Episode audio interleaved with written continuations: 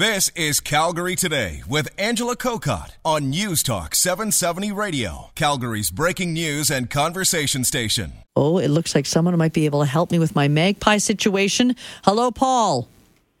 Hi, Angela. How you doing? I'm doing well. What's your suggestion for getting rid of the magpies in my backyard? Well, it's not specific to magpies, and I'm not sure if it's going to work, but I well, this is not a good sales job. Paul, that's not a Yeah. good sales job right from the start. Okay, start Uh, again. yeah, well, I'm not sure if it's, it's specific just to magpies or to birds in general, but I was in Ontario last summer visiting my uh, mother-in-law with my family. Yeah. And her next door neighbor has a pool in the backyard that we were using. And I looked up and I noticed that they had these two, it looked like fishing lines pretty much running the length of their backyard. One on the left side at the very top of their house to the back end of their of their uh, property, and one on the Right. right side. And she said the reason why she had those fishing lines up there was to prevent birds coming in the path and and uh, and actually flying through the backyard because they were having a problem with lots of birds coming through and defecating, you know, over top as they're flying, and they Yes. just had, you know, they all, always had a mess. But wait a And was second. So does that does that fishing line almost get them in the neck or something? I'm just wondering, or is it something? I wonder if they see that line reflects in the light and they stay away. I wonder if that's what it is, the ladder there, because we didn't we saw birds in the area, kind of around the perimeter of their property, Oh. but no birds actually flying over their pool. It was really cool.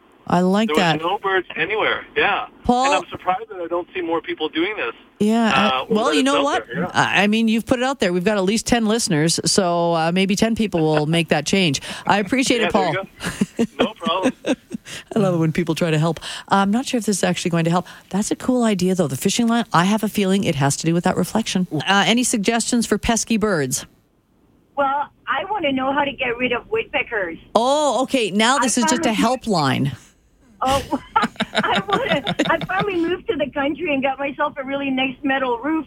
Oh. And these stupid, stupid woodpeckers are always on there. They're so noisy. They love, they love the metal roofs, Carolyn. Here's my suggestion because I've done interviews on this before. Supposedly, you get um, streamers that are like tinfoil and you hang them on your eaves. So it kind of Okay. screws up the birds and they don't go there. But the other thing is, is when you hear them up there, uh, I'm not into violence, but apparently BB guns doing anything, making noise, just saying, get the heck out of here. Do not think of making a nest here. All right?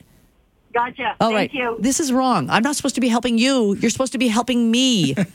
Well, this person says crows and magpies do not like bright, shiny lights, so hang CDs in your trees. And another person says something similar. They say fake owls don't work, hang up tin pie plates. There they it don't is. Like that. Oh yeah, I'm sure that my husband will love that with his gardening. Let's put some pie plates up. We got hang news. CDs. We got news headlines coming up next. Calgary Today with Angela Kokott, weekdays at 3 on News Talk 770 Calgary.